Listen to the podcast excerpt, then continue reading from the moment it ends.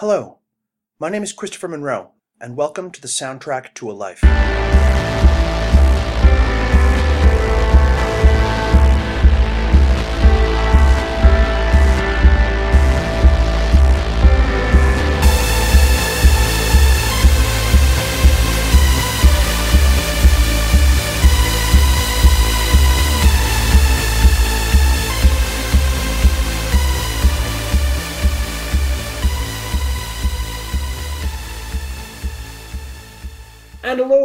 Welcome back. I am Chris, and will continue to be Chris for the foreseeable future. And with me once again is Eric. You remember him from a couple of weeks ago. Hi, Eric. I'm back. And we are discussing the album Fearless by an act called Legend today. Also of Icelandic fame.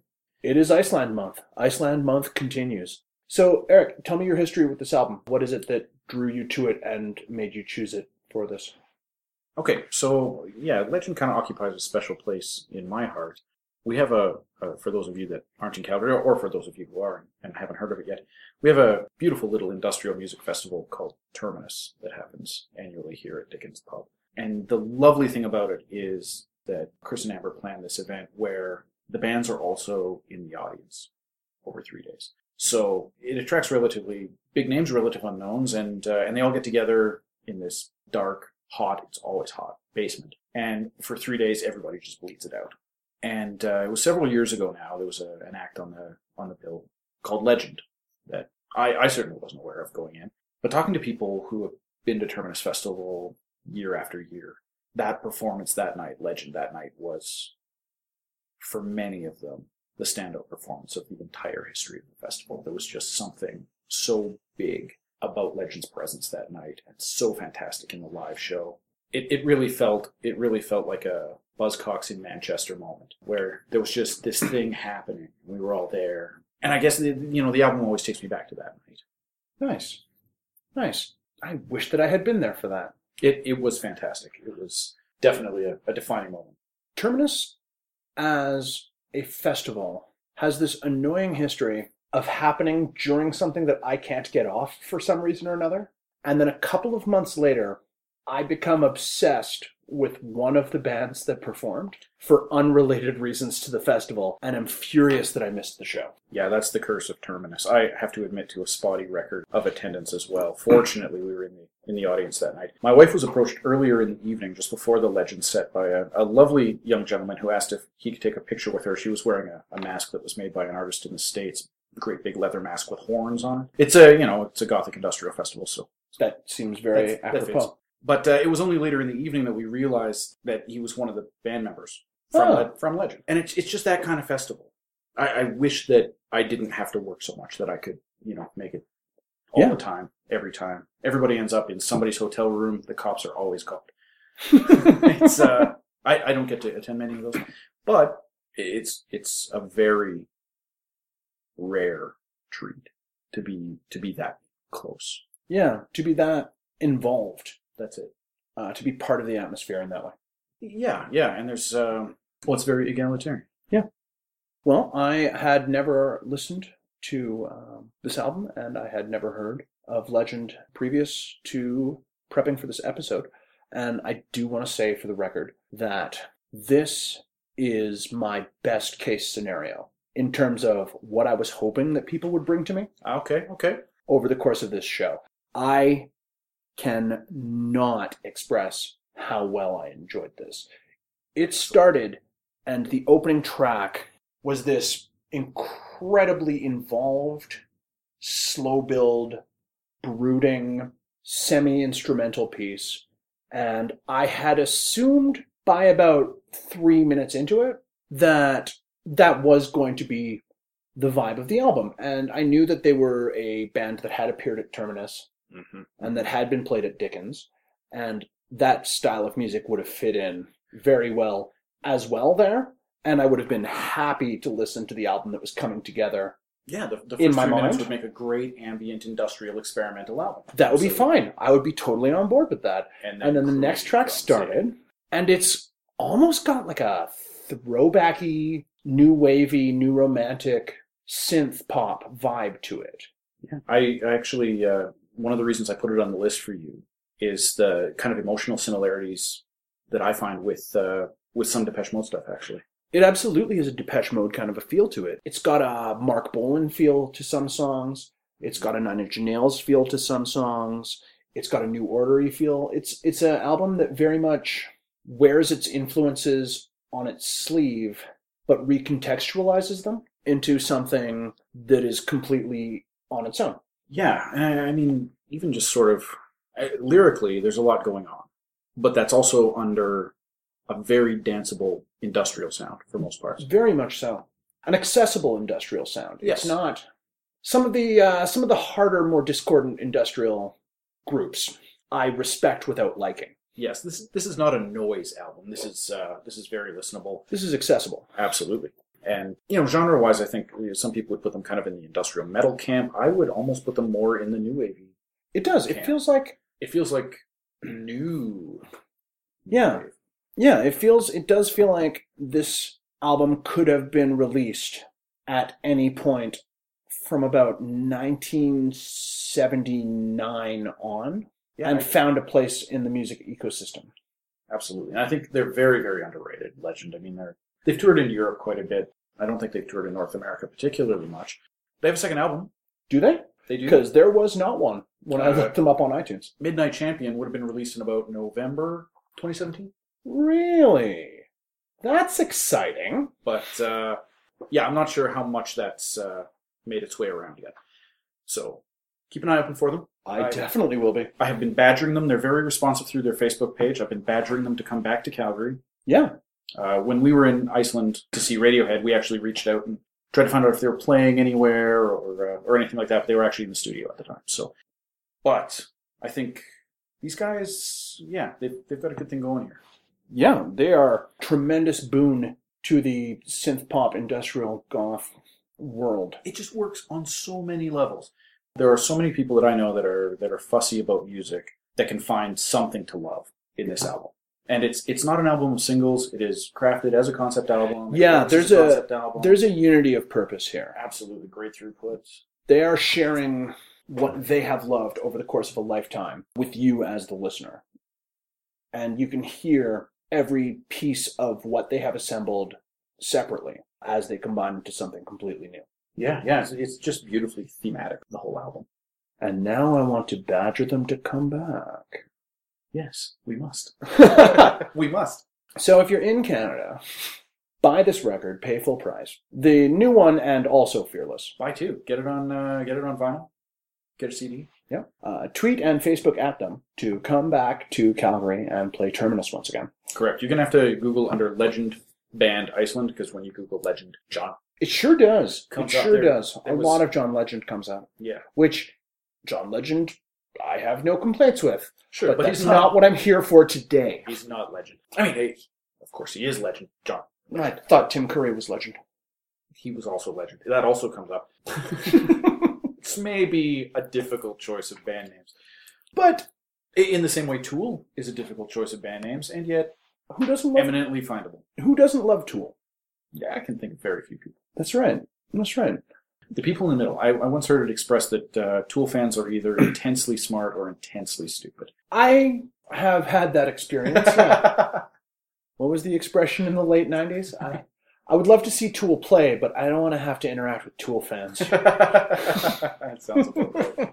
We saw them in Spokane, Washington recently. Spokane, Oh. Washington. Yep, it's still there. Well, I was. Where would it have gone? Well, you don't hear from it. Towns don't just disappear. Even Detroit's coming back. Detroit is, mark my words, and this is for the record, Detroit is going to be huge in the way that a bombed out Berlin was huge, and a bombed out London was Oh huge. man, You are going to get the best art out of Detroit, and it's going to happen soon. I'm down. I'm into it. It feels like a scene whose time has come. I think so. I think so. I think uh, that that kind of urban dissolution thing is fertile ground. It's hard, you know. You know, coming from a city like Calgary, it's really hard. I think we're very privileged here that the town is clean and nice, and even in a downturn, there's a lot of money here. You know, it's uh, No, we have to wait for the oil to entirely run out yeah. When the before yeah, we can or- see what that's like. or the water. when the water's gone and this becomes a, a post-apocalyptic wasteland. That's going to be a problem too. Yeah, that that'll be difficult. But uh, you know, like we we saw Blixa Bargeld play once when he was doing his read speech show, and he talked about growing up in uh, a part of Berlin that had yet to be repaired after the war. He had kind of Oh wow. taken off and was living in an artist commune that was squatting in this bombed out kind of Jewish ghetto neighborhood that, that had been reduced to rubble. And he talked about making industrial music because they didn't have instruments and they were just bored out of their skulls and needed to make art, couldn't afford paint, couldn't afford whatever. So they bang on metal and concrete blocks and Yeah. and you get Einstürzend Neubauten as a result. Yeah. I mean, that's the kind of thing that comes out of that experience.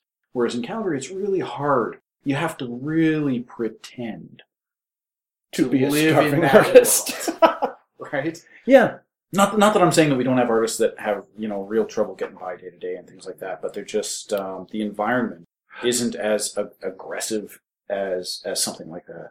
So finding a gigantic flop space in Calgary is wicked difficult. Yeah, I would think. I would think so. Uh, and we don't, yeah, we don't have the same. I mean, I don't mean to romanticize decay, No, no, no. but we don't have the same sense of romantic desolation. That's right. We worked with a client from Mexico recently, and uh, they took over an abandoned cinema in Mexico City for a Jean Paul Gaultier show for Levi's, where he designed these kind of post-apocalyptic denim outfits that you might want in a in a wasteland environment in this beautiful, crumbling cinema. And you know, they asked us, "We want a location like this in Calgary." And I said, "You, you got to remember, most of this has only been here for like forty years." Yeah, we. There's a very small part of it that's been here for like a hundred years. There are no crumbling cinemas. We took Esso Plaza and turned it into a health club. aggressively ahistoric. yes, yes. I think, but I think every every city in its infancy is. I don't think uh, there's a lot of Londinium left at surface level. Um, the early efforts were plowed under in favor of something else, Something that worked a little bit better. and and that's it. I think you know there's this kind of romantic idea about classicism. You know where Calgary's supposed to spring fully grown from Zeus's head as this preservable, laudable monument, um, when really we're just kind of still trying to get our shit together. Yeah, we're a cattle town that found some oil. That got fancy. Yeah. Had some lumber. There was lumber in there too. We had we had laws that buildings couldn't be too tall within my lifetime. Yes. Yes. And part of that's due to fish spawning from the river, and they don't want to cast shadows and things like that, which, uh, you know, cities from a, a more brutal, cold and brutal time didn't Yeah. have to worry about. Build as tall as you want. That's very true. But here in Calgary, we're looking after the trout. Well, good for us. We're kinder and gentler. Just doesn't build any Parthenons or anything. Oh, Also, we need a build a lot of that stuff. I mean, I don't. A lot of that slave labor. Let's not forget. Or- Yeah. Or, spoils of, of unpopular wars, which also not great. yeah, I don't think we want to do. And we don't have neighboring city states to invade and sack. Edmonton looks like a ripe jewel. I didn't incite anybody. I'm just saying We could steal their stadium. we could use one. I feel like our stadium's fine.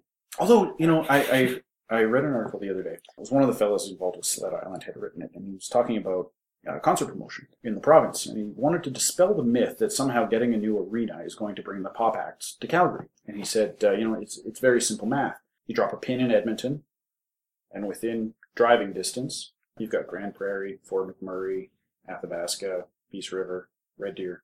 You'll also draw from Calgary and Lethbridge. You drop the same pin in Calgary, the number of people is lower. That's why they are going to Edmonton. Now, the Saddledome doesn't make it any easier because it's very difficult to set up a show in. Totally get it. A lot of the shows don't even fit.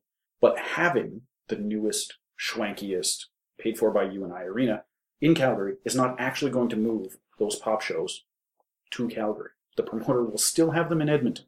Draw from the north of the province. Well, that, that's There's not a gigantic number of people there, but there are enough that it makes the difference. That's right. And as, as much as I would love to have, I don't know, The Cure stop in town, which would have saved me about 20 some hours of driving, um, it ain't going to happen. And then you'd have missed out on 20 solid hours of anticipation as you were about to see the cure. Well, that's true. Yeah. That's true. And, you know, in Calgary, I buy tickets for things and then I blow the show off because it's too easy to get to. Right? I did not blow off The Cure. I unfortunately had to do that with Bryan Ferry when he came to Red Deer. That seems like a weird choice. And yet, And yet there he was. and that I'm sure would have been a magnificent show. Bryan Ferry is one of the coolest motherfuckers in rock. He Right is the last glam frontman. Yeah, that's true. That's true. He's the He's it. The quickening happened. He has all of their glam powers combined. The powers of Bowie, the powers of Bolan. Iggy Pop has retired, but I'm still counting it for the purposes of this bit. And the lightning hit him, and then he went back to being 22 years old and fronting Roxy Music, probably. I haven't seen him, so I don't know that for sure. So you're saying he understands everything. Yeah. He is everything. He is all of us. He can now sire a child finally. I never really I understood why don't that was the rule. understand why that. Well, I mean, like, if immortals were parenting immortal children, Well, why was the big eventually benefit we would all be Islanders. you finally get to have a child? I mean, wasn't the pan-dimensional cosmic power pretty much enough? Right? I mean, I feel like mortality was the gift. After that, After long- watching everyone that you've cared about die for 800 years, you can now have a normal life with a group of friends that you will age at the same rate as, and finally check out. Yeah, I feel sometimes mortality is the greatest gift of all. and then return to the planet Zeist. If they didn't want me to reference it, they shouldn't have made that movie. Well, it was always so weird about Highlander. Like, why did they go straight from one to three? They, Highlander one, Highlander three. oh, What happened to Highlander two? you'd, you'd be wrong, my friend. They are refugee aliens from the planet Zeist. Huh. And we will not be skating over that part of the show. That's that's funny. I was entirely unaware of Highlander two. It's almost like it entirely gone from my mind. Sean Connery feels the same way, He's contractually obliged to feel the same way. right? So now, legend. How many people are in this act? It was three. Was when- it three? when we were here? I've seen them described on the internet in various places as a duo. Uh, however, it was three when they were here, three men. But you know, eh, yeah, the energy that night it would have filled a stadium easily. Yeah. When I asked the question, I would have accepted any number between one and about six with the exact same amount of credulousness.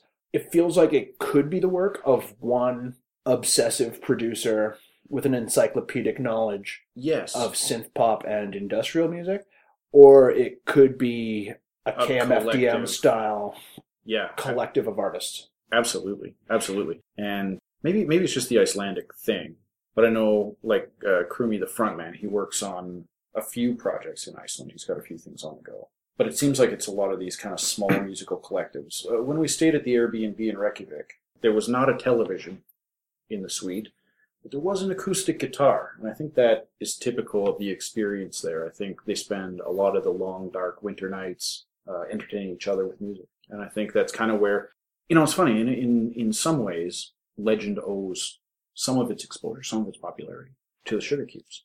I'd buy that. I suspect they paved the way a lot for a lot of bands from that area. Yeah, yeah, I, I think so, and I think you know, kind of established Iceland as uh, as a contender. They have a Yeah. beautiful uh, national music school in Reykjavik. It's got to be the biggest building in town, and uh, yeah, they attract talent from from all over the world. Yeah, yeah, and now a music scene that has been primed to view them as not only a provider of pop acts, but a provider of pop acts that are a little bit weird, and you are going to have to bear with them. Absolutely, absolutely. And and if you do do a deeper dive into Icelandic music, you may find the English is a little bit ESL. Oh, yeah, which is a fun trope. yeah, I have always enjoyed. That's one of my favorite things about Sugar Cubes while they were happening, but also all Scandinavian pop music. You cannot listen to a Roxette song without going, hmm, yeah, this is not That's not the language in which you originally wrote this. Clearly. But it's coming off as very charming. And I'm gonna go along with you anyway. but uh, yeah, I mean, when you think about Reykjavik, it's a city of 250,000 people. Now, for local context, it's about the size of Red Deer, I want to say. So it would be like if Bjork, Sigur Rós, Monsters and Men, Legend, all came out of Red Deer. Yeah. I mean, granted, over the course of about 30 years, but Yeah, for sure. But uh, I mean, we're not counting Hanna or Three Hills as Yeah. Red Deer, are we? no, we are not. Are we? How close are they to Red Deer? Not very. Okay. Genuinely can't tell. so I can't think of one act from Red Deer. Somebody Somebody pointed out to me that we should probably be treating everything from here to Edmonton as one city. It's getting there. Yeah. It's getting there. It's getting there. Uh, Hanna's, Hanna's still way up there. But yeah, culturally, they're punching so far above their weight. You know, I would, I would absolutely love. I don't think, like, you know, the Calgary music scene is very enjoyable. You go down to Mikey's Juke Joint or uh, Dickens Pub.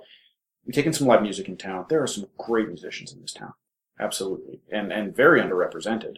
It's not, it's not a question of numbers. It's not a numbers game. Iceland proves that. It's not that we're a city of a million people and we can't have big acts. There's something in the promotion of the acts. There's something in the the hunger of the audience. I'm not sure what it is, but there is something that just does not connect. And I think Iceland has a lot to teach us about exporting culture. Yeah. Is part of it geography? I maybe, although it's hard to argue that anything is more in the middle of nowhere than Iceland. That's the case. I mean, Calgary is in a lot of ways in the middle of nowhere. You can drive nine hours in any direction, and the biggest city is Edmonton. And you see that after three. Ten will get you to Vancouver, but of course the States isn't snuggled up to the border with us as we are with them. No. So the minute you cross the Montana border, you're in the hinterlands. We're really far from everything. We are. We are. It doesn't feel like it when you're in the town, but as soon as you venture out. Yeah, yeah, you've got a long drive to nowhere ahead of you. Not in the same way that, say, Iceland, No. which is actually isolated Here's, by the here ocean. is the actual physical yeah, yeah, there's- barrier that will murder you if you try to go by foot to another place. yeah, it's, it's terribly isolated. So yeah, it, it shoots a lot of the myths that we tell ourselves about why it doesn't work here right in the foot. we just haven't Ask crafted them. that priority. I think we need to bring Bjork to town. Nenshi, I want Bjork. Let's bring her here. Let's ask her how you do. How you do, Yeah, Bjork. tell us how you do Yeah. Because it is. It does. because we don't does. We don't does. I think that went really well. yeah, No, it'd be interesting. I don't know how to. Like, when was the last time Calgary was a thing, even in its own mind? Are we talking about the mid 90s Calliope, Red Autumn Fall, placebo? is Red Autumn Fall back? Are they back? I thought I saw they played at Marquee. I feel like they might have played at Marquee. I have to go to Marquee in person and find out. Yes, because I, I that again a very very underrated band. Oh, Very man. underrated. Not in this town, they're not. And looking back, They owned this town for I- like I a mean- year I mean- and a half. I mean globally. I mean Yeah. global music. Scene. Oh, yeah, no.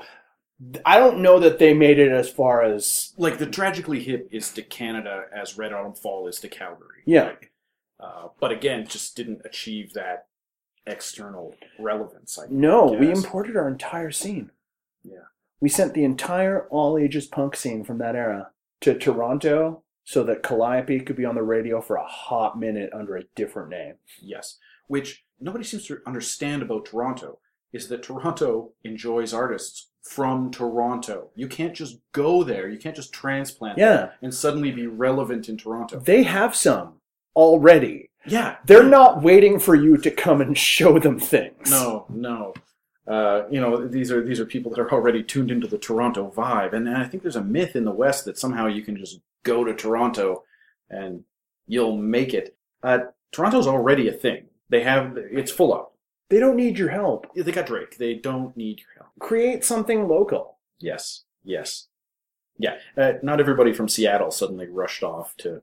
But I mean, everyone did flock to Seattle once that happened. That's true when you make the scene, yeah, but it's it's really tough. I think to to take a market um, like Toronto or Vancouver and, and export a Calgarian act into that successfully. because everyone knows everyone.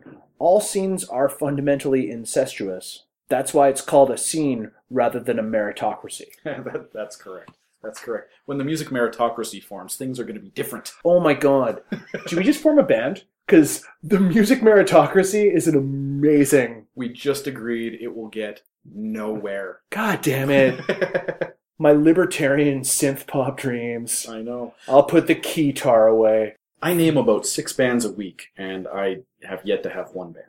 But I do. I great album names.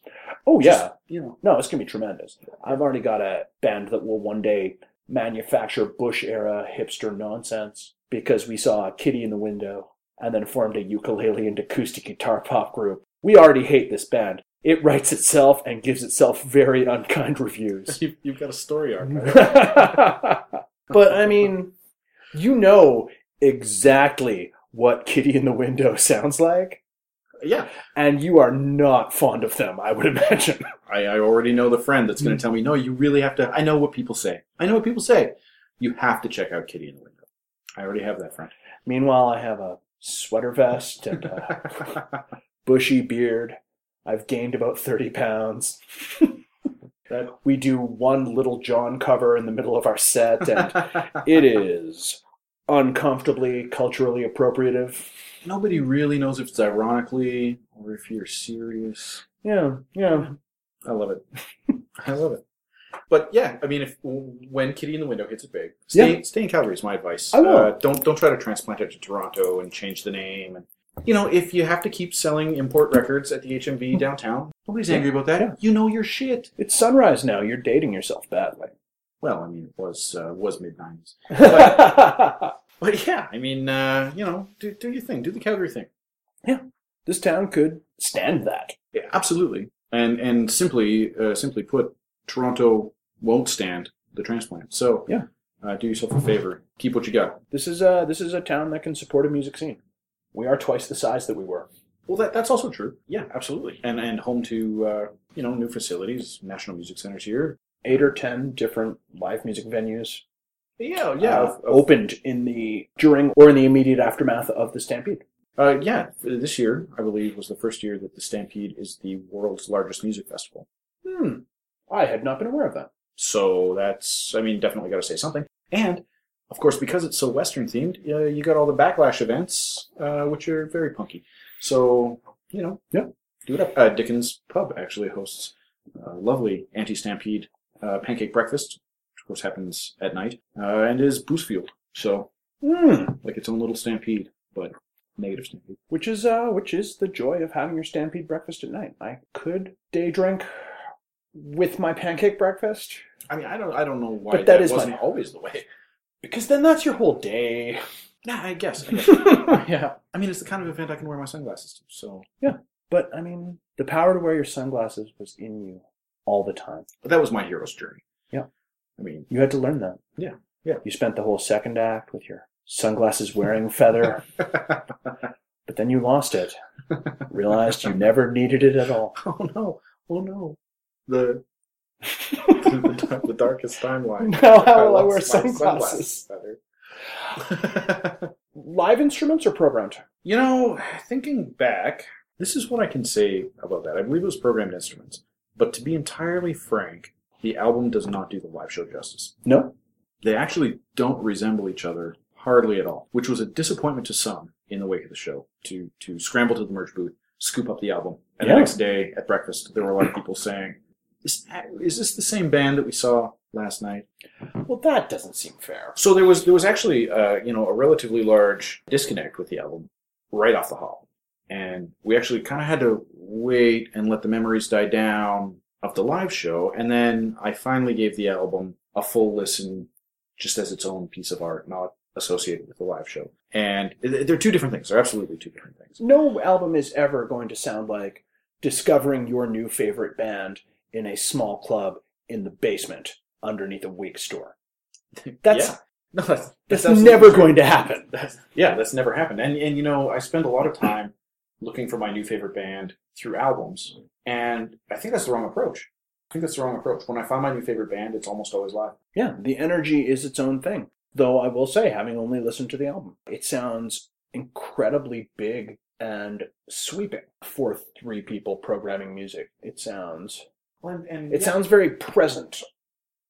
I want to buy a black Corvette Mm. and then drive it down 17th Ave with my window down playing this. It is fantastic driving music. Yeah. I can attest to that. Yeah, I would think. I would think. majestic driving music. But yeah, a, a strong enough beat to keep you awake, fiery, but changes. You know, there's yeah, like you say, sweeping, sweeping emotional vistas, which is it's it, maybe maybe like the Sugar Cubes too. It's one of those albums that you don't want to just put on in the background. You've gotta you've got to be present. And I think uh, a little bit like we were talking with the Sugar Cubes too. I'm not sure if there's a contrived radio single here. No, I'm not sure if there's a single on this album. I think if you're making this style of music you are not attempting to get on the radio. Which kind of leaves you free. Yeah. To do what you want with your You own. can pretty much craft what you want, find 2,000 devoted fans who are willing to follow you from project to project, Yeah, maybe that's and then you're beholden to no one. you know a lot of a lot of times I kind of feel this way about Barenaked Ladies albums. Of course, being of a, of a certain vintage, Of an age. of an age, gentlemen of an age. Barenaked Ladies albums always felt like a great concept album with one radio single inserted somewhere in the first three tracks. And if you were to say skip that track, what you had was a raw, beautiful, emotional, organic album experience with one radio friendly nonsense song interjected. Except for, uh, I feel like maybe You Should Drive lacked the radio song. I feel like they hadn't come up come to their formula yet, Yeah, yeah, that, that might be entirely true. and it was their worst selling album and also their best. And I feel like uh, Maroon may have had a more overall radio friendly tone than eh, a lot of people will not believe. If you've, if you've only experienced the Barenaked Ladies through the radio singles, you will not understand, and, and you will laugh hysterically when you hear this, how deeply emotionally gutting a Barenaked lady song can be. Oh, 100%. Like, they get into some dark shit. For all the silly, clowny, nonsense, Big Bang Theory theme songs, there are at least two or three songs about, you know, the desperations of drug addiction, the feelings of inadequacy. But this is some love very- songs about actual adult love yes, rather yes. than the first weekend. absolutely, absolutely outside of the honeymoon stuff. And I mean, I am positive that Big Bang Theory's theme song and fast rapping bought them all very nice houses. Yes, yes, exactly. But there is also an artistic nugget under all of that. The Barenaked Ladies has an artistic nugget under all of that. Listen to the albums, people. Well, I have them on the list. That's why we're here. Somebody's gonna pick one, and then we're gonna deep dive whether we like Steven or Ed better over the course of about an hour, right? Wow. That's that's like asking is, is peanut butter or jelly better? The the only true answer is no. They're better when they're together. One of them is clearly better. I won't say anything more than that. Call that a teaser for later in the season. that is correct. Somebody pick Barenaked Ladies. I have to know the answer. So yeah, that is bringing us close-ish toward the end. We have listened to Fearless by Legend. I have loved it. It has slotted right into the middle of what I like to listen to already. Yes. I will absolutely listen to this album more in the future going forward. I will 1000% be checking out the new album by these guys at my earliest convenience. We're going to play play it out with Devil in Me this week.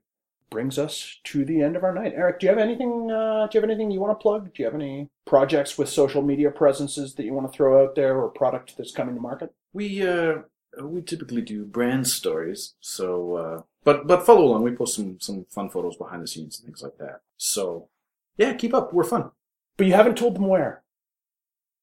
I, I'm sure it'll be you click here, All right, I'll throw in the uh, click, or is it down here? I'll throw in the episode notes. No, I'm, I'm new to podcasts. It's my first one, so I don't know where to point. But yeah, yeah, we uh, follow us at mediapop.ca. We, we're all over the socials. Mediapop YYC, you'll find us there too. Uh, on the various platforms, uh, where you'll also meet my charming business partner, Ryan Northcutt of uh, Mystery Alaska fame. Perfect. This has been uh, the Soundtrack to Our Life. Follow us along on Facebook and Twitter at SoundtrackCast. We are at soundtrackcast.com. Subscribe to us, review us, grab people by the face, tell them to listen to us, uh, bully the band Legend into coming back and playing Calgary again. Or we can all go to Reykjavik. All of us. I mean, Every- all of us. Single one of it. We'll find a weekend Yes, and we will make that work. we will crowdfund it. Nice. Crowdfund everything. crowdfund it all. Playing us out, Devil in Me. Uh, enjoy the remainder of your day, you guys, and we will see you in two weeks with a different album and a different guest and a different experience.